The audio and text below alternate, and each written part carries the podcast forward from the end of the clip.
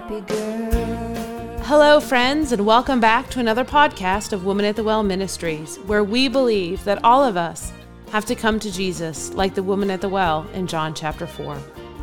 Our highest priority is making God real in your life. Whether you are listening in our app, in your favorite podcasting app, or on our website at watwm.org, we invite you to sit down with us as we look to the scriptures to learn more about God and to strengthen your daily walk with Jesus Christ. Living life for Christ. She's a happy girl.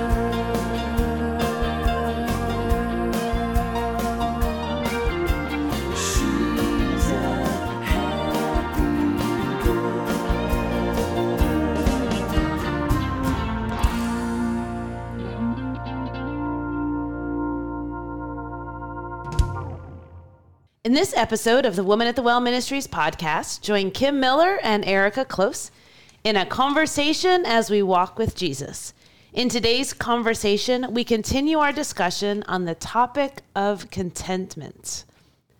Well, thank you for joining us, everyone. My name is Erika Klose, And I am Kim Miller.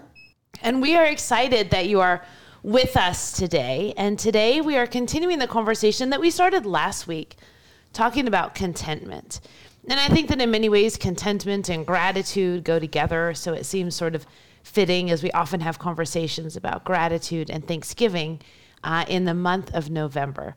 But today we are specifically looking at contentment. And today we're going to specifically look at a passage out of Proverbs chapter 15. And we're going to look at verses 15 through 17. Kim, would you go ahead and read those for us? Sure. All the days of the afflicted are evil, but he that is of a merry heart hath a continual feast. Better is little with the fear of the Lord than great treasure and trouble therewith. Better is a dinner of herbs where love is than a stalled ox and hatred therewith. I absolutely love this passage. I love the ideas that are in these three scriptures that to me talk about the true roots of contentment, the true roots of how we have hearts that are satisfied in Him and where we sit in a place where we're not wanting all the time. I think these show us where to begin. I think one of the things that sticks out to my mind, and when I say this, I think you'll remember it too.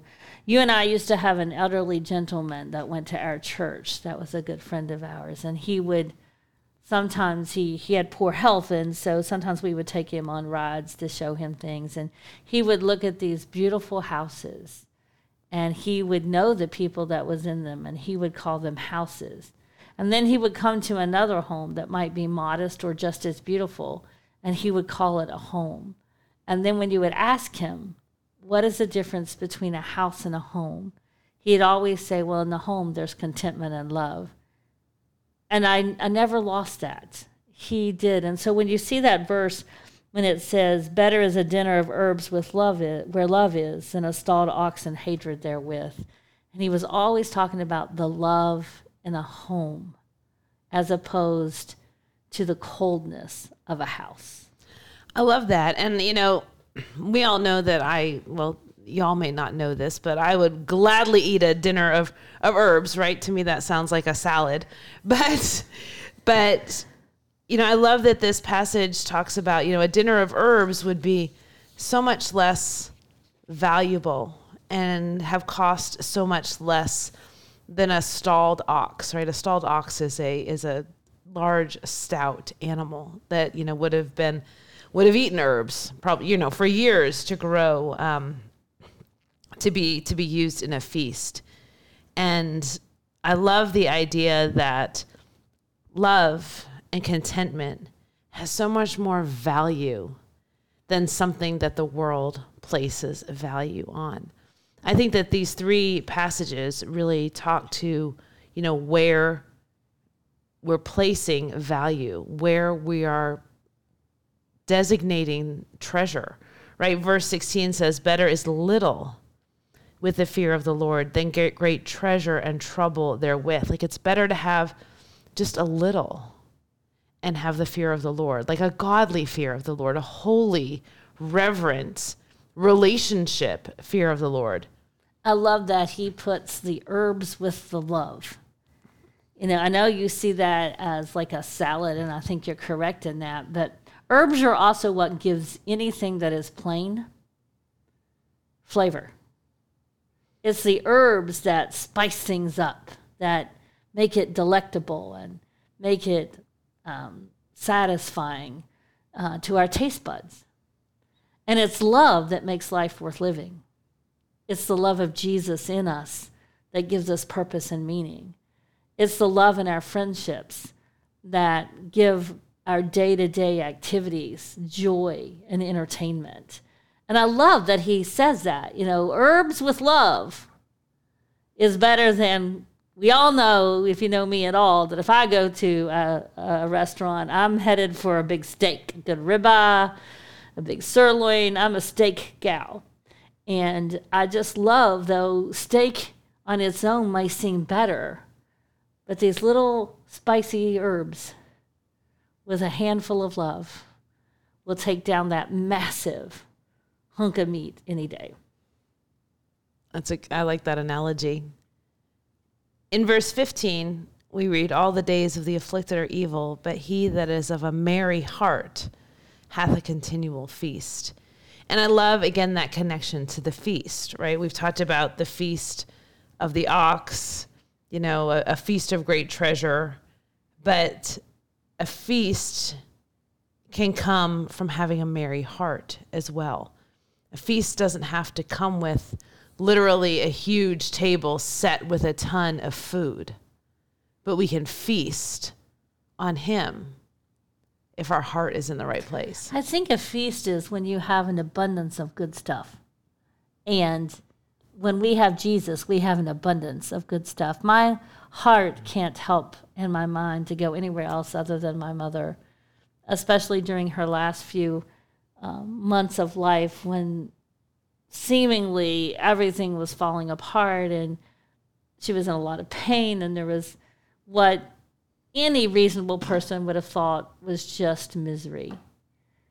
But as you recall, she had a merry heart. She had joy and she had perfect peace. And I think sometimes you and I might have been on the other side of a feast, but she was always feasting on the goodness of God. And I, I really love how that works. And we hear in the 23rd Psalm that surely goodness and mercy shall follow us all the days of our life, and we shall dwell in the house of the Lord forever. There is something to be said about feasting on the Word of God, about feasting on the goodness of God that gives us a merry heart. And so if you're if you're happy, if you're joyous, it doesn't really matter what's going on around you because joy comes from within. And so your circumstances doesn't dictate it. And I believe this passage of scripture is very clear about that. That, you know, you can be afflicted with all the evil your entire time, but if your heart is on Jesus, and if you remember, we're told that if you delight yourself in the Lord, he shall give you the desires of your heart. And that is a contented relationship with him. It's not silver and gold as we're told. I think one thing that's so interesting about this and these and these three passages about contentment is that they're all about the heart, right? The merry heart, a heart that fears the Lord, and a heart that's filled with love. The contentment has nothing to do with physical stuff, right? You talked about good stuff, but the physical stuff is not where our contentment lies.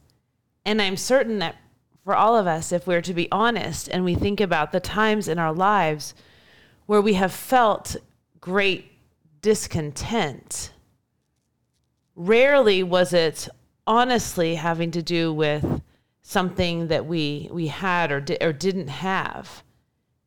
But true discontentment usually comes from when our heart is not right. And the key to contentment is to getting our hearts right, which is not what the world would have us to see. The world would have us to see that we need to have, you know, great treasure, which verse 16 says comes with trouble, right? And Fancy meals, which come with hatred. But we see that so often in our world today. These people who have enough wealth to buy all that money can buy, and yet, sadly enough, have no joy or peace within, sometimes to the extent that they take their own lives. But being merry in the Lord and having the continual feast of His presence in our life and being in the center of His will knows no value and has no limits. I want to park for a second in the idea and the phrase that's in these verses about the fear of the Lord and what that really means in a in a positive sense because often we don't talk about the fear of anything in a good sense. But when you read the fear of the Lord, what does that draw you to? What is the picture that you get in your head? Oh, I think that's reverence and awe. In knowing that I stand in front of an omniscient, omnipotent, amazing, powerful God. And He's drawn me to Him. And it's, it's, it's not a fear of punishment or even a fear of not pleasing Him. It's a sensible understanding of who He is. I love that idea of a sensible understanding. I think that a that a holy awe is what what comes to my mind, and like you said, a reverence. And I, to me, when I think the fear of the Lord, to me, I always see, you know, a great, big, huge God, but I always somehow see the love that He has for me with His greatness. Like I see that He is one to be reverenced and one to be respected.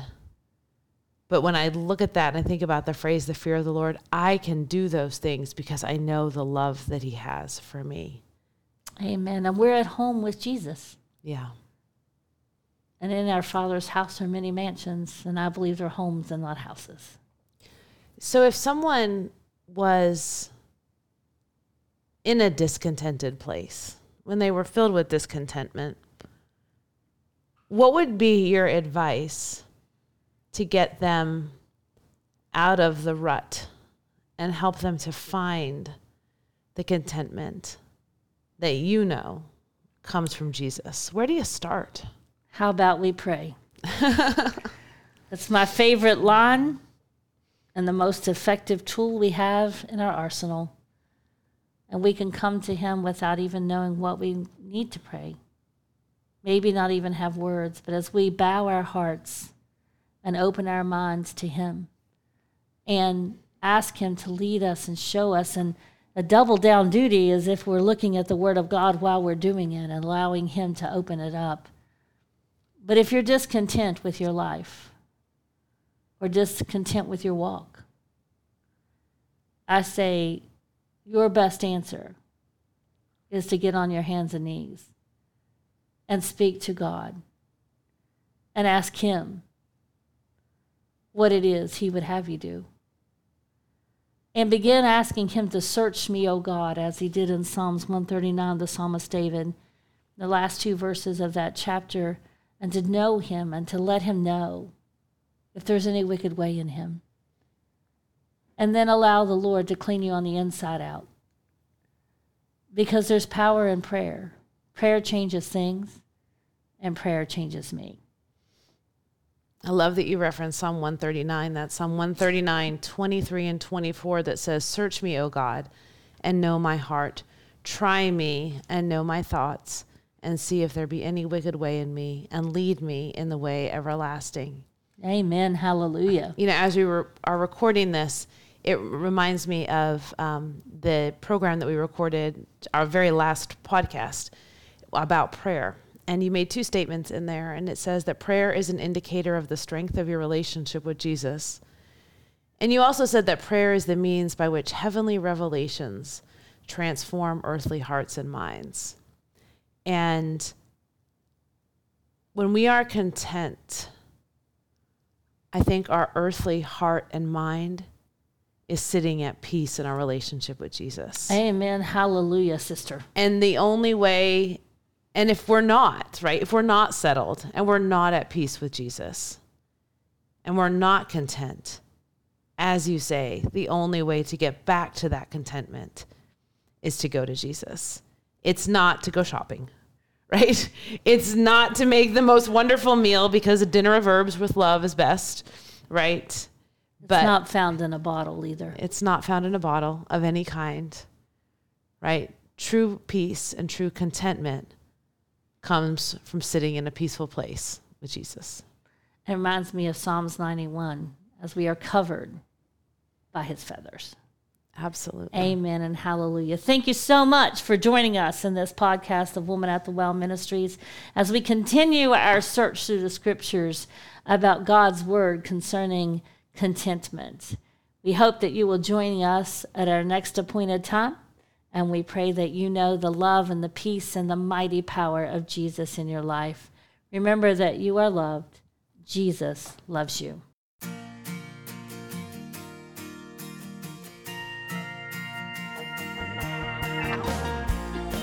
Thank you for joining us in today's podcast. You can visit the show notes for quotes from today's podcast and scripture references. We pray today has been a blessing, and we encourage you to reach out to us through our app, our website, or our Facebook page. You can find our app by searching for Woman at the Well Ministries in your app store or through our website at watwm.org. We're on Facebook at facebook.com slash watwm. If you visit our website, you'll be able to subscribe to Bible Bits, a daily devotion written by Kim and delivered Monday through Friday by text message. Women of the Well Ministries is a nonprofit organization dedicated to serving our Heavenly Father, and it is through your loving and generous support that our ministry continues to bless others. To learn how to partner with Women at the Well Ministries, please visit our website. Thank you to the gospel group Fudge Creek for letting us use their hit song, Happy Girl. We greatly appreciate your prayers. We are praying daily for our listeners. Remember that God loves you. You are loved.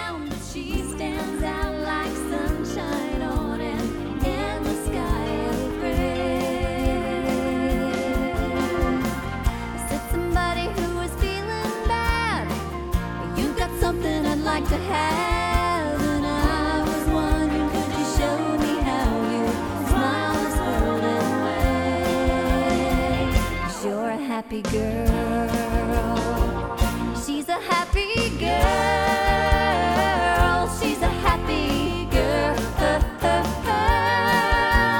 Living a life for Christ. She's a happy girl.